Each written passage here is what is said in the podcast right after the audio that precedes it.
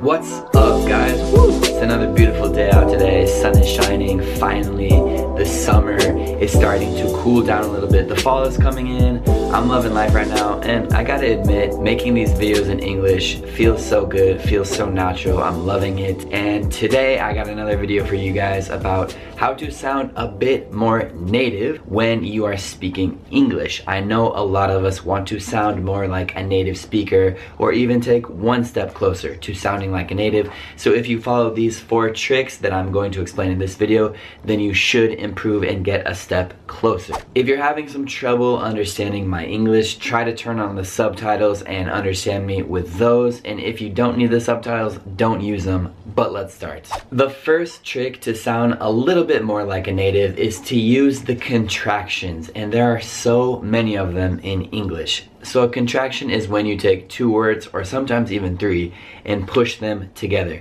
For example, I am becomes I'm. And there are so many times when this happens in English, and you should just use your contractions. Here are some examples that I've written down. Would have, would've, should have, should've, could have, could've, he is, he's, she is, she's. They are, they're, we are, were, do not, don't, will not, won't, did not, didn't, would not, wouldn't, I will, all, they will, they'll, would not have, wouldn't have. There will be, there'll be. So when you come across these contractions, always with an apostrophe, try to put them together and speak it in a quick way. That will already make you sound faster and more like a native. The second trick is kind of slang, but it's not even that slang because it's used so commonly and Americans and English speakers don't really even think about it when they do it.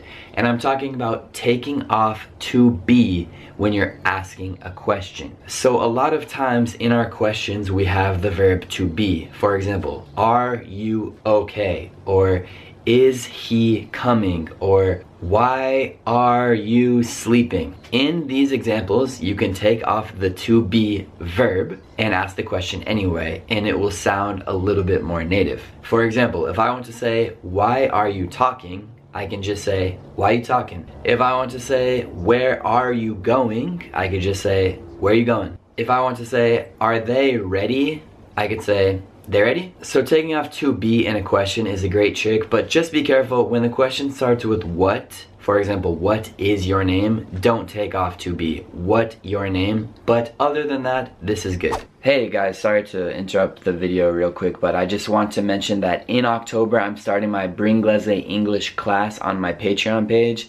In the month of October, the calendar just got released right here. There will be six lessons and going forward there will be lessons always in English for 50 minutes on YouTube Direct in private, so only my subscribers on my Patreon page will be allowed to join that. If you want to join, check that out. It's only $10 a month, and it's super useful, and you could learn a lot of English and ask me questions directly, stuff like that. So check that out if you're interested. There's a link in the description, and uh, yeah, let's go back to the video. The third and super, super, super important trick is to try to practice the schwa vowel sound. So some examples where the schwa happens is but, because, love, color. We do not say love. We do not say collar. We do not say because. We do not say but. It's that really quick schwa.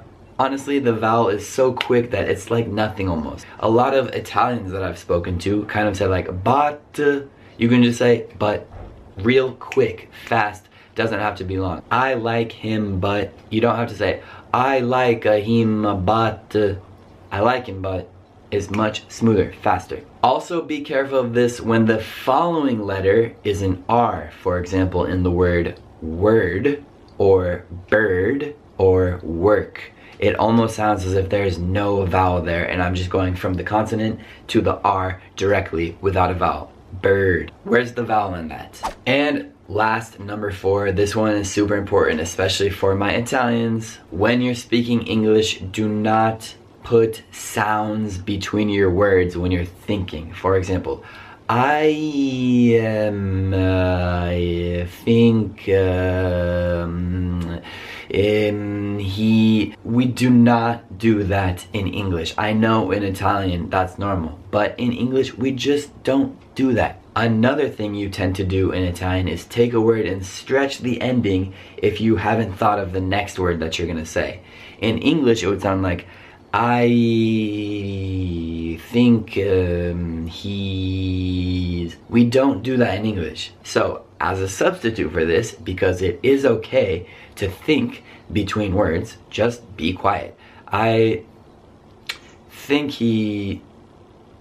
He is. Um, like this. You don't have to add a sound in between. And that will already reduce the foreign speaker aspect that you have when you're speaking English. Alright guys, let's stop here for now, but if you like pronunciation videos, check out this one here. I think it's a good one as well.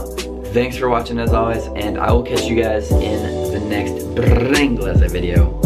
Peace out.